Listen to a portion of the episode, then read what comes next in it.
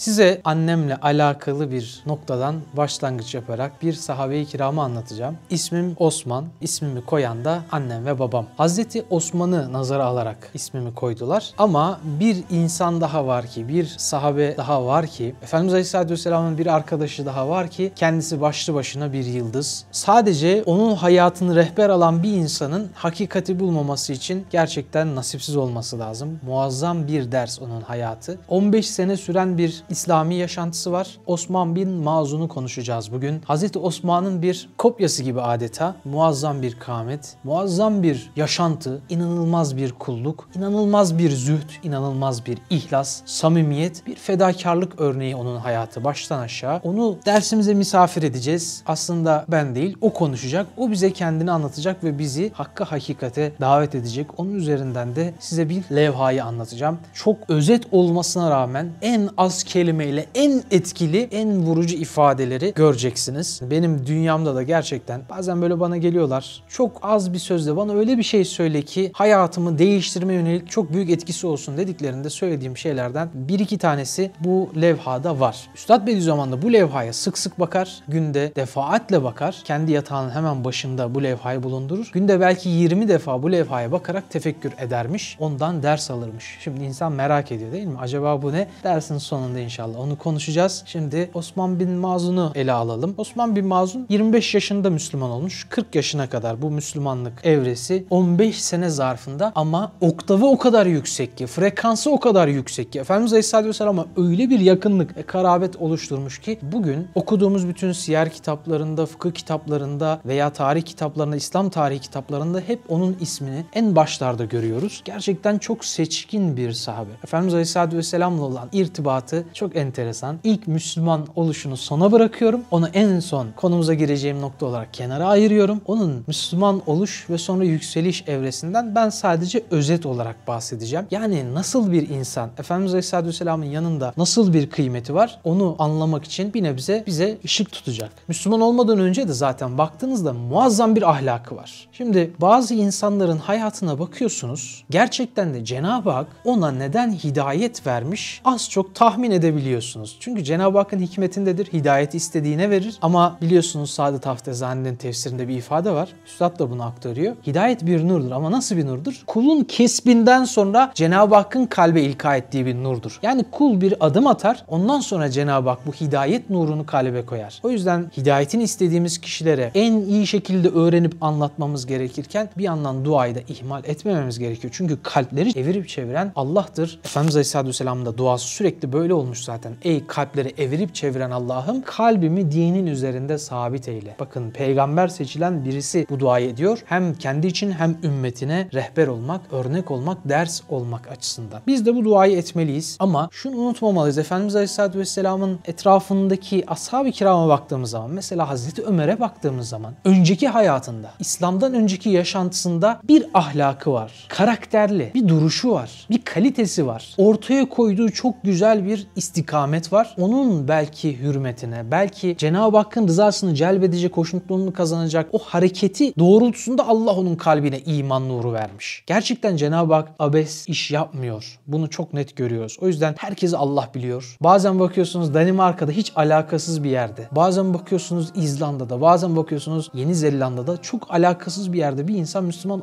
veriyor. Ben daha önce bir Danimarkalının bir patatese bakarak Müslüman oluşunu anlatmıştım. Kendisi bir İslam merkezi açmış hatta Danimarka'da. Belki binlerce kişinin de Müslüman olmasına vesile olmuş bugüne kadar. Böyle birisini anlatmıştım ki bu bize bir örnektir. Cenab-ı Hak isterse karıncalarla yere la ilahe illallah yazar. İsterse yıldızlarla gökyüzüne la ilahe illallah yazar. Yani Allah'ın hidayeti vermesinde gerçekten hiçbir esbab engel değildir. Ama Cenab-ı Hakk'ın hikmetiyle hidayeti verdiğini görüyoruz. Osman bin Mazun'da da muazzam bir ahlak örneği var. Kendisi çok edepli, çok haya sahibi birisi. Aynı Hazreti Osman gibi, Osman bin Affan gibi. Osman bin Mazun'un ahlakı o kadar ileri noktada ki İslamiyet'e girdikten sonra Efendimiz Aleyhisselatü Vesselam'a soru soru şekline bakıyoruz. Biraz sonra onları da konuşacağız. Soru sorup gittiğinde Efendimiz Aleyhisselatü Vesselam ona ne diyor biliyor musunuz? Onun ahlakı benim ahlakıma en çok benzeyen ahlaklardan biri diyor. Bir Hazreti Osman'a bunu söylüyor, bir Osman bin Mazun'a bunu söylüyor. İkisinin de adının Osman oluşu. Annemin benim adımı Osman olarak seçmesi babamla beraber beni bu noktada fevkalade bir gayrete sevk etmeli. Bu noktada da kendimi çok ciddi bir hayır duası duası altında görüyorum. Onların tabiri caizse hani hayatını okudukça bir manevi sevkini böyle elleriyle adeta beni böyle hayra teşvik ettiğini sadece ismimin aynı olmasıyla böyle bir hissiyat taşıyorum. Öyle bir hayat ortaya koymuşlar. Düşün sadece adını paylaşıyorsun diye sen de böyle bir etki oluşuyor. Hayra yöneliyorsun. Şimdi baktığımız zaman Efendimiz Aleyhisselatü Vesselam yanına gelen birkaç tane isim var. Bir tanesi ashab-ı kiram içinde benim belki en çok hayran olduğum isim kim? Biliyorsunuz zaten kendime en çok daha doğrusu benzetmeye çalıştım. Örnek aldığım kim? Ebu Derda Hazretleri. Mesela Ebu Derda ile çok güzel bir hukuku beraberliği çok kısa bir zaman zarfında var. Esasen kendisi ilk Müslümanlardan. Kaçıncı Müslüman? 14. Müslüman. Bakıyorsunuz Medine'de bulunduğu o kısacık zaman zarfında öyle bir kulluk seviyesine çıkmış ki Efendimiz Aleyhisselatü Vesselam onu ikaz ediyor. Neden? Çünkü Ebu Derda gibi veya Abdullah bin Revaha gibi kendisi gibi birkaç kişi böyle eşlerinin yanına gitmeyecek derecede o kadar çok ibadet ediyorlar. Gündüzleri oruç, geceleri sürekli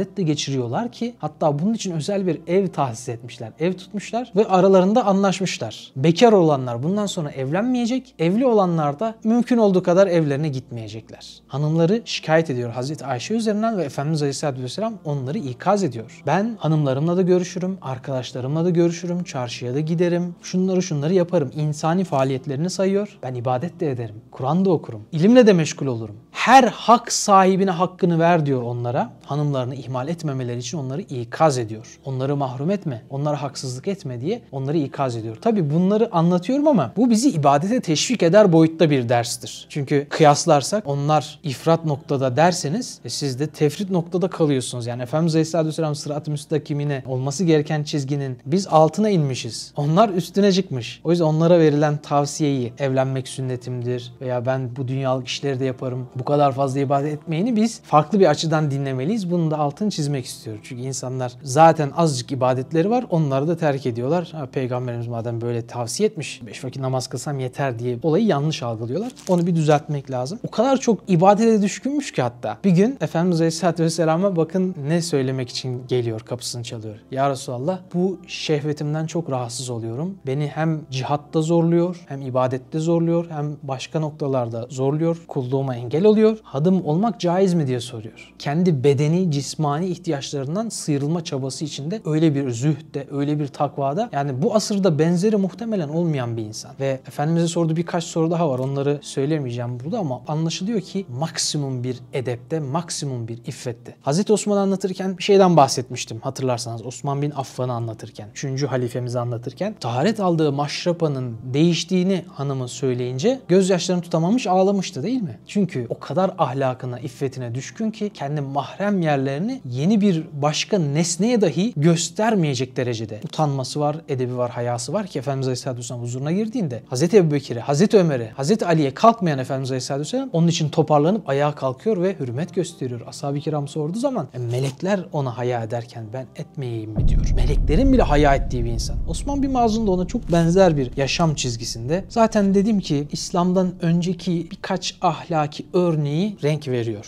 Bir başkası da şu. Mesela İslam'dan sonra bile sahabeler içerisinde içki yasaklanana kadar hala içki içenler var. İçki yasaklanınca 3 aşamada yasaklanıyor biliyorsunuz. Ashab-ı kiram komple alakasını kesmiştir. Hatta bundan geçimini sağlayan, içki satışından, üzüm bağlarından geçimini sağlayan insanlar bağlarını bozmuşlar. Fıçılar dolusu şarap bulunduran bunları satma ticaretiyle ailesini geçindirme planı olan sahabeler pek çoğun ismini bilmiyoruz. Onlar hepsini dökmüşler. ikiletmeden, tereddüt etmeden. Ve hatta bu haberi aldıkları sırada bir içki içilen handa bulunurken bardaklarındaki içkiyi ya şunu bitireyim de öyle başlayayım demeden anında dökmüşler yere. İşte bu bize onların ne kadar hassas olduğunu gösteriyor. Peki Osman bin Mazun nasıldı biliyor musunuz? İslam'dan önce de içki içmezdi. Güzel ahlakının bir başka parçası da bu. İçki içince kendisine yakışmayacak insanlık, onuruna yakışmayacak halleri göstermekten haya edip, edep edip içki dahi içmeyen bir insandı. Peki bu kadar yüksek noktada olan bir insan Efendimiz Aleyhisselatü Vesselam yaklaşımı nasıldı? Efendimiz ona daima dualar ederdi. Ve bir gün Medine'ye hicretinden çok kısa bir süre sonra vefat haberi geldi ki daha önce zaten Habeşistan'a hicret eden insanlar arasındaydı ki o öyle bir insandı ki Habeşistan'dayken Mekke'de Müslümanların artık serbestiyeti, artık hürriyeti yakaladığı yalan haberi gelince Habeşistan'dan tekrar Mekke'ye dönmüşler. Ama biliyorsunuz o zamanın bir pasaport, vize sistemi vardı. Neydi? Birisinin himayesine girmek. O da babasının yakın dostu olan olan Velid bin Mughire ismindeki azılı müşrik diyeceğim. Çünkü gerçekten de müşriklerin en önde gelenlerinden birisiydi Velid bin Mughire. Onun himayesini talep etmiş ve onun himayesine girerek Mekke'ye girebilmişti. Onun himayesine girince de Velid bin Mughire Mekke'nin ortasında bağırdı. Dedi ki bundan sonra Osman'ın kılına dokunan beni karşısında bulur. Bana zarar vermiş gibidir. Onunla sonuna kadar dişe diş kana kan. Böyle deyince hiçbir müşrik onun kılına dokunamadı. Ama bütün Müslümanlar işkence görüyor. İşkencenin dozu gitgide artıyor. Ama Osman bin Mazun himaye altında. Onun kılına bile kimse dokunmuyor. Osman bin Mazun bu durumda rahatsız oldu. İşte güzel ahlak, işte adam gibi adam olmak, işte dost doğru olmak, istikamet üzere olmak. Velid bin Muire'ye gitti dedi ki ben senin himayeni istemiyorum, kaldırıyorum dedi. Ben bundan sonra Allah'ın himayesindeyim dedi. Bunu duyan müşrikler ellerini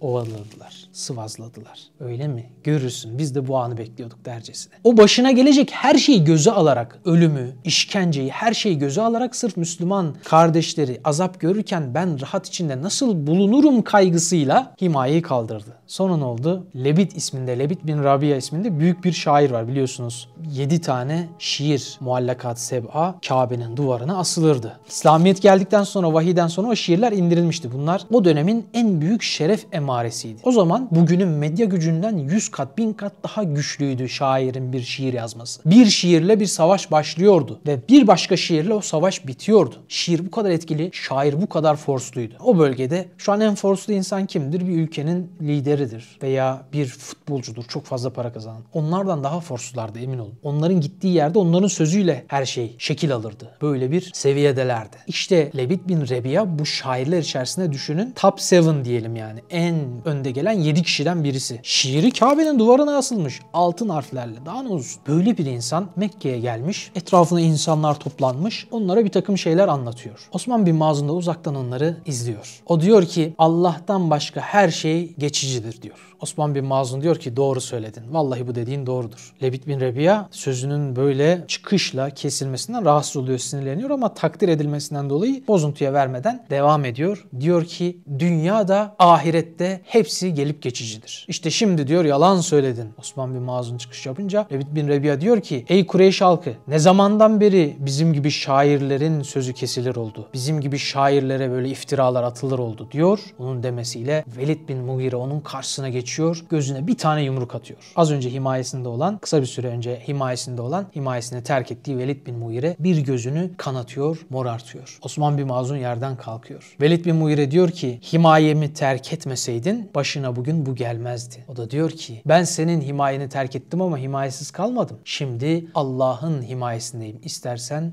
diğer gözüme de vur. İşte böyle bir duruş sahibiydi onlar. Böyle korkusuz. İslam namına her şeyi feda etmeye hazır insanlardı ki Allah da onların önünü açtı tabiri caizse. Ve gelelim Medine'deki o son anına. Efendimiz Aleyhisselatü Vesselam'a haber geldi. Efendimiz Aleyhisselatü Vesselam onun son nefesine koştu adeta. Başucuna geldi ve eğildi. Onun kulaklarına bir şeyler söyledi. Bir şeyler fısıldadı. Kimse duymadı. Kalktığında Efendimiz Aleyhisselatü Vesselam'ın sakalından şıp şıp gözyaşı damlayacak şekilde Osman bin Mazun'un üstüne akıyordu. Ve tekrar Efendimiz Aleyhisselatü Vesselam eğildi. Yine kulağına bir şeyler söyledi. Yine kalktı. Efendimiz Aleyhisselatü Vesselam'ın gözlerinden yaşlar boşanıyor ve Osman bin Mazun'un üstünü yıkıyordu. Ve Efendimiz Aleyhisselatü Vesselam tekrar eğildi. Tekrar kulağına bir şeyler söyledi. Bu sefer Osman bin Mazun ruhunu teslim etti. Ve herkes ağlamaya başladı. Efendimiz Aleyhisselatü Vesselam gözyaşları öyleydi ki adeta o teneşirde yıkanmadan evvel, gassalın elinde yıkanmadan evvel Efendimizin gözyaşlarıyla yıkanmıştı. Ne büyük bir şeref değil mi? Efendimiz Aleyhisselatü Vesselam bunu bir başka sahabeye yaptığı görülmemiş. Efendimiz Aleyhisselatü Vesselam bir başka sahabe için bu kadar ağladığı çok nadirdir. Çok çok nadirdir. Yıllar yıllar sonra oğlu İbrahim'in vefatında böylesine ağlamış. Çok nadir bu kadar gözyaşı dökmüş, bu kadar ızdırap çekmiş. Ve Efendimiz Aleyhisselatü Vesselam yanından alıp götürdüler, yıkadılar. Efendimiz yine ağladı. Kefenlediler. Efendimiz yine başında başına geldi. Yine ağladı ve sonra kabre koyuldu. Kabri neresi biliyor musunuz? Efendimiz Aleyhisselatü Vesselam dedi ki bu kardeşim bizden giden ilktir. İlk gidenimizdir. Biz dediği kim? Muhacir. Muhacirler yani Medine'ye hicret ettiklerinden sonra ilk vefat eden Osman bin Mazun olmuştu. Baki kabristanına onu defnettiler. Daha doğrusu onun defnedildiği yer daha sonra başkalarının da defnedilmesiyle bir kabristana dönüşecekti. O hiçbir Hristiyanın, hiçbir müşrikin, hiçbir Yahudinin olmadığı bir kabristan kabristanın ilkidir. Efendimiz Aleyhisselatü Vesselam'ın haşirden sonra bir sofranın çırpılması gibi oradaki ruhlar cennete çırpılacak dediği kabristanın ilk misafiridir. Belki de diğerleri misafirse o onlardan önce geldiği için ev sahibi mahiyetinde. Böyle bir insan. Böyle bir makamın sahibi. Şimdi Efendimiz Aleyhisselatü Vesselam'ın yanında bu kadar değer kazanan bir insanın ilk Müslüman oluşu nasıl biliyor musunuz? Bir gün Mekke'nin sokaklarında yürürken evinin yanında oturmuş olan Efendimiz Aleyhisselatü Vesselam'ı görüyor. Görünce ona tebessüm ediyor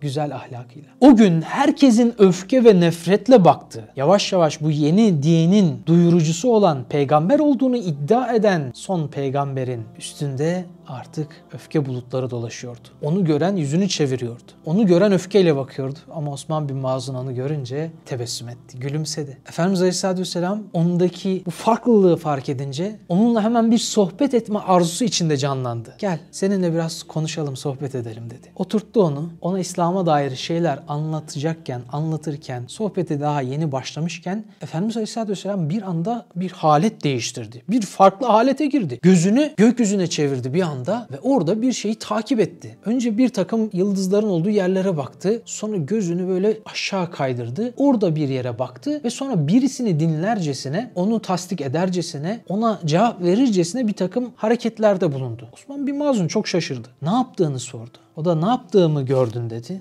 Böyle böyle yaptın. Birisiyle konuştun. Birisine cevap verdin. Ne yaptın dedi. İşte orada Nahl suresinin 90. ayeti geldi. Ömer bin Abdülaziz'in bir sünneti olarak bütün cuma namazlarında bizlerin de duyduğu, tekrar ettiği o ayet var ya o geldi. Allah Müslümanlara adaleti, iyilik yapmayı ve akrabaya bakmayı emreder. Her türlü fuhşiyatı, çirkin işleri ve fenalığı da yasaklar. Düşünüp tutasınız diye sizlere öğüt verir. İmamlarımızın değil mi minberden söyledikleri bu ayeti orada Efendimiz Aleyhisselatü Vesselam aktardı. Bu ayet bana bir melek tarafından, Cebrail ismindeki bir melek tarafından vahyolundu deyince Osman bin Mazun kelime-i şehadet getirdi vahyin o yoğun nuruna mazhar oldu. O hidayete mazhar oldu. O bir Cebrail ile muhatap olan peygamberin konuşmasına mazhar oldu. Buna şahit oldu. Bununla şereflendirildi, ödüllendirildi. Başlangıcı bir tebessüm başlangıcıydı. Bir tebessümün yolunda, bir tebessümün uğrunda, bir tebessümün neticesinde oldu bu. Demek ki bir tebessüm bazen çok şeylerin seyrini değiştirebiliyor. Bir tebessüm sizi aşağıların en aşağısından yukarılara yukarıların en yukarısına çıkartabiliyor. Bir tebessüm bazen bir ömrü değiştiriyor. Tebessüm sadakadır diyor Efendimiz Aleyhisselatü Vesselam. Elbette ben de annemi yeni ahirete göndermenin, toprağa koymanın acısını yaşıyorum ama bu hadiseyi okuyunca dedim ki ya asbel kadar bizi seven kardeşlerimiz var. Bizi üzgün gördükçe onlar da üzülüyorlar. Tebessüm etmek peygamberin sünnetiydi. O da hüzün peygamberiydi. İç dünyasında müthiş hüzünler vardı. 6 yaşındayken annesini ahirete göndermişti. Daha sonra ikinci annesi de diye bu Talib'in eşi Fatıma bin Esed'i ahirete göndermişti. Amcası Hazreti Hamza'yı pek çok ashabı ashabını ahirete göndermişti. İçinde hüzün vardı ama yüzü daima tebessüm ediyordu. Yüzünde sürekli tebessüm vardı ve tebessüm eksik olmuyordu. Geceleri Rabbine ağlıyordu ama gündüzleri milletine gülümsüyordu, ümmetine gülümsüyordu. Hakka ağlayan ama halka gülen insandır mümin. Bunu unutmayalım. Hakka ağlayan ama halka gülümseyen. Ve bir tebessüm bu kadar şeyi değiştiriyorsa biz de hem bakış açımızı hem hal ve tavırlarımızı değiştirecek ve bizi gerçek manada dünya ahiret güldürecek adımlar atsak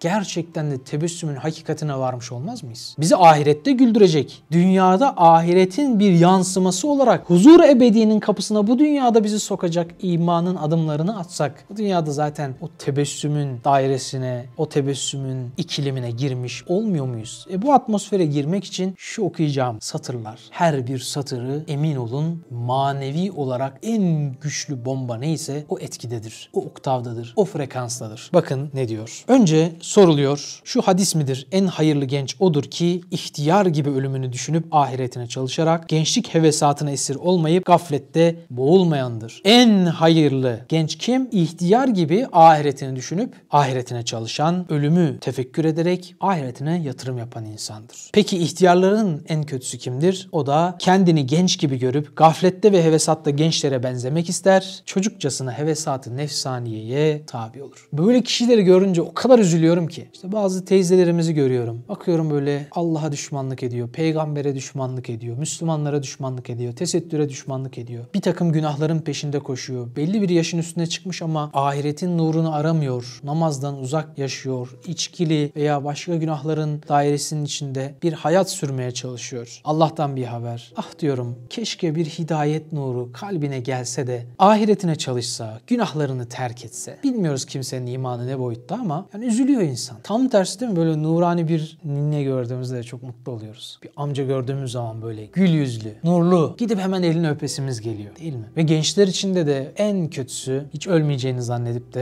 dünyaya dalan ve bir daha uyanmayan. En hayırlı genç ne? O da ihtiyar gibi davranan. Hani ihtiyarlar ne düşünür? Ya ihtiyarladık bak ölüme gidiyoruz. Biraz sonra, bir yıl sonra, bir ay sonra, belki bir gün sonra toprağın altına gireceğim. Çok yakın, çok yaklaştım. Artık çalışayım. İhtiyarken bunu söylemek kolay. Niye? Vücut artık eskisi gibi değil. Çalışmıyor. Hastalıklar baş göstermiş. Ölümün keşif kolları gibi insan vücudunda tavattun etmeye niyet eden, akıncı birlikleri gibi insan vücuduna gelen arkadan ordu geliyor, ölüm ordusu geliyor diye haber veren hastalıklar. Ama gençken bunları düşünmek. Şimdi 26. lema var biliyorsunuz. İhtiyarlar Risalesi. En çok onu gençlerin okuması lazım. En hayırlı genç ihtiyar gibi ölümü düşünüp ahiretine çalışandır. İşte sizler bakıyorum elhamdülillah kardeşlerim bir ihtiyar gibi ölümü düşünüyor, ahiretine çalışmaya gayret ediyor, peygamberini tanımaya, Rabbini tanımaya çalışıyor. Kur'an'ın manasını her gün çalışıyor, ilim öğreniyor. Üstadın söylediği günde defaatle baktığım bir levha var. İşte sana söyleyeceğim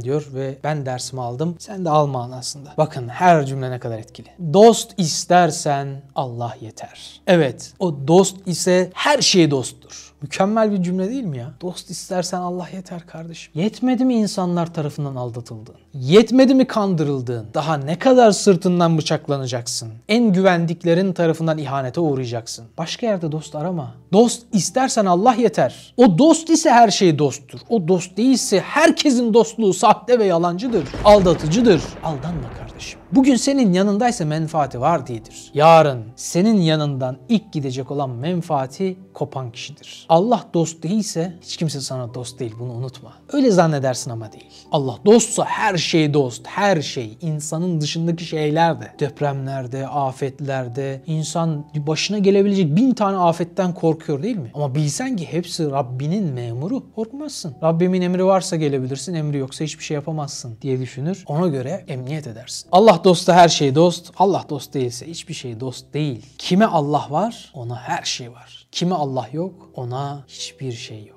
Onu bulan her şeyi bulur, onu bulamayan hiçbir şey bulamaz. Bulsa da başına bela bulur diyor. Yaren istersen Kur'an yeter. Ya kendine bir yaren mi arıyorsun? Yol arkadaşı mı arıyorsun? Rehber mi arıyorsun? İşte sana Kur'an. Herkes yaşam koçu arıyor. Herkes bana yol gösterecek bir şey olsa diyor. Rehber arıyor. Herkes yol arkadaşı arıyor. Kendine böyle en iyisi olacak. Adımlarında ona refakat edecek. Hem kabrin arkasına girdiğinde onu yalnız bırakmayacak. En dehşetli anında mesela ölüm anında onun yardımcısı olacak birisini arıyor. O dehşetli sahneleri lehine çevirecek. Ölüm meleğini en sevdiği insan suretinde gösterecek. Kabrin altında cennet bahçelerinden bir bahçeyi yakalatacak bir yaren mi arıyorsun? E Kur'an, Kur'an var. O sana yeter. Ve ondaki enbiya yani peygamberler ve melaike ile hayalen görüşür. Vukuatlarını seyredip ünsiyet eder. Şimdi bir hadiseyle karşılaşıyoruz. Hemen ne diyoruz? Yunus Aleyhisselam gibi aynı. Yunus Aleyhisselam'dan ders alıyoruz. Ne diyoruz? İşte bizim nefsimizde bir balık gibi bizi yuttu. Dünyanın boğucu denizinin dibine çekiyor. Biz de o gaflet denizinde boğuluyoruz. La ilahe illa ente sübhaneke inni kuntu minez zalimin demeliyiz. İşlediğimiz günahlardan Allah'a pişmanlığımızı, kusurumuzu itiraf etmeliyiz. Ve senden başka ilah yok. Esbab sükut etti ya Rabbi senin dışında hiçbir şey yok demeliyiz. Ve bütün başımıza gelen imtihanların perde arkasında Allah'ı görmeliyiz. Sadece Yunus Aleyhisselam'la alacağımız bin tane ders var. Ben bir tanesini söyledim. Eyüp Aleyhisselam'dan ayrı ders, Musa Aleyhisselam'dan ayrı ders. Onların hikayeleri acayip eğlenceli, heyecanlı değil mi? Mesela bunlar ünsiyet veriyor insana ve yol gösteriyor insana. Nasıl hareket edeceğini buluyorsun alıyorsun. Nuh Aleyhisselam'a bakıyorsun bir ders alıyorsun. Cercis Aleyhisselam'a bakıyorsun bir ders alıyorsun. Zekeriya Aleyhisselam'a bakıyorsun bir ders alıyorsun. Hepsinin hayatı çok eğlenceli noktalarda bazen maceralı gibi görünüyor. Hani macera kitaplarını bile aramana gerek kalmıyor. Hani eğlence bile var o noktada. Bir taraftan ibret veriyor insana. Bir taraftan insan Allah'ın haşmetini ders veriyor. Eski kavimlerin başına gelen şeylerden ders alıyorsun ama Allah'ın o haşmetini, azametini hissediyorsun. Her şey var. Her şey var. E şimdi ne oluyor? Ünsiyet buluyorsun. Bazı tabi meleklerin de hikayeleri. Onlar da insana farklı bir ufuk veriyor. Farklı bir mana veriyor. Ve gelelim şu cümleye. Abi hayat düzenleyen bir cümle. Bak ne diyor? Mal istersen kanaat yeter. Abi kanaat olmazsa ne kadar para kazanırsan kazan fakirsin. Hani meşhur bir evliyaya, bir padişah hürmeten ziyaret etmiş. Ne istersen sana vereyim demiş. Hazinemden ne kadar altın istersen vereyim. istemem demiş. Ben fakirlerden yardım almam demiş. Ne fakir ya demiş. Benim hazinem dolu altın.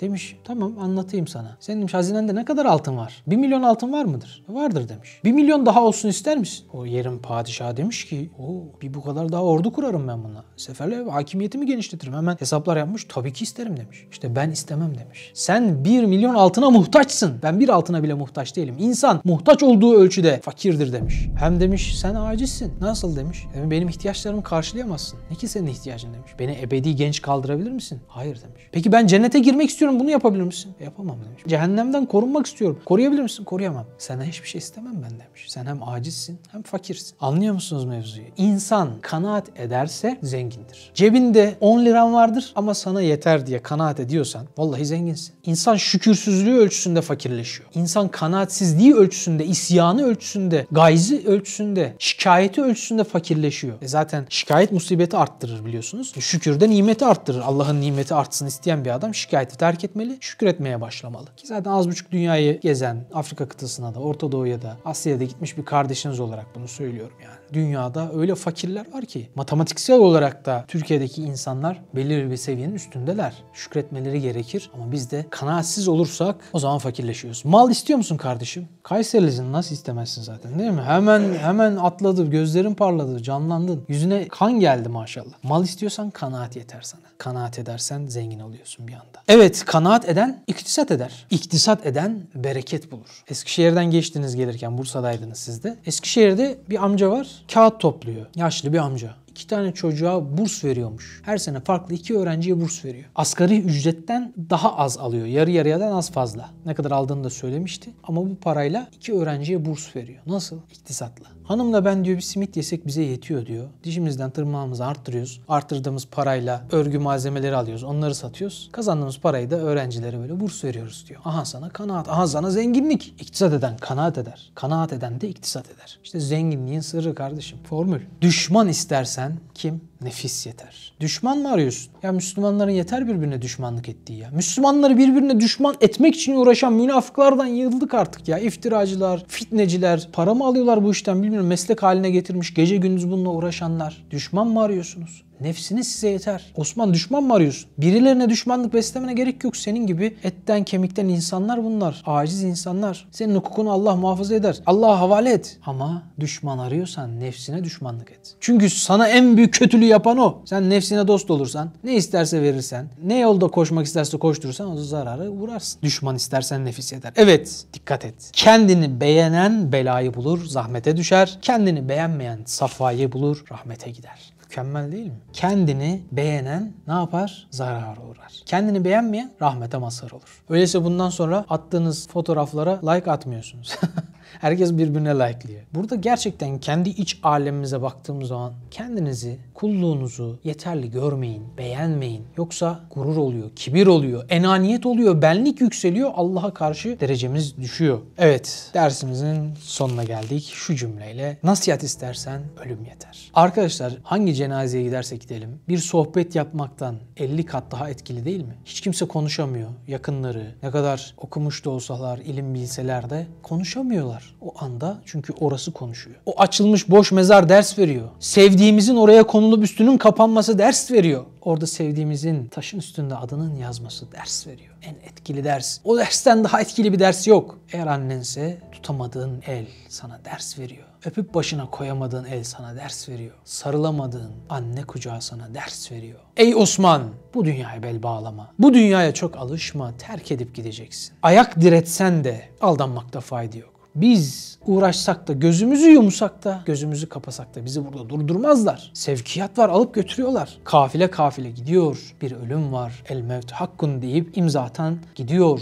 Ölüm hak kardeşim başımıza gelecek mukadder. Kaçış yok. Ölümü düşünen hubbu dünyadan kurtulur ve ahiretine ciddi çalışır. Dünya sevgisi hataların başıdır diyor Efendimiz Aleyhisselatü Vesselam. Hubbu dünya, dünya sevgisinden kurtulmak neyle oluyor? Ölümü düşünmekle değil mi? Rabıtayı mevt yapmakla, ölümü düşünmekle, ahiretine ciddi çalışmak. Demek ki kazanan genç neyle kazanacak? Ölümü düşünmekle. Demek ki kazanan ihtiyar neyle kazanacak? Ahiret tefekkürüyle, ölümü düşünmekle. Küllü nefsin zaikatül mevt hakikatini tefekkür etmekle. İnneke meyyitun ve meyyitun. Sen de ben de öleceğiz. Hepimiz öleceğiz. Bu hakikat küllü şeyin halikun ile veçede de var. Her şey helak olup gidecek abi. Sen, senin neslin, arkadaşların, akraban. Bak 100 sene önce yaşayanlar onlar senin gibi takılıyordu. Kral gibilerdi. Öyle de görüyorlardı kendilerini. Ama ne oldu şimdi? Onların da borçları vardı senin gibi. Ödeyemedikleri şeyler var. İşlerinde belki kumar oynayanlar vardı. İşlerinde belki içki kullananlar vardı. İşlerinde belki zinaya meftunlar vardı. Ne oldu? Onlar toprak altında eyvahlar içinde, pişmanlıklar içinde. Onlar da bırakıp gittiler. Hiç ölmeyeceğini zannedenler de toprağın altında. Bir milyon tane planla dünya onları gömdü. Annesi vefat etmişti, ders almamıştı. Babası vefat etmişti, ders almamıştı. Çocuğu vefat etmişti, ders almamıştı. Gene dünyaya dönmüştü. Gene unutmuştu. Unutmayacaksın. Ve kendine söz vereceksin. Ve illa başına gelene kadar beklemeyeceksin. Benim başıma geldi. Siz de benimle empati kurarak yaşamışsınız gibi düşünün kardeşim. Annelerinizi, babalarınızı, sevdiklerinizi ve dünya sevgisini kalbinizden çıkarın. Ahirete gideceksiniz buna ciddi çalışın. Ve orada başınıza bela olacak riskleri kendinize üretmeyin. Niye riske atıyorsunuz baba?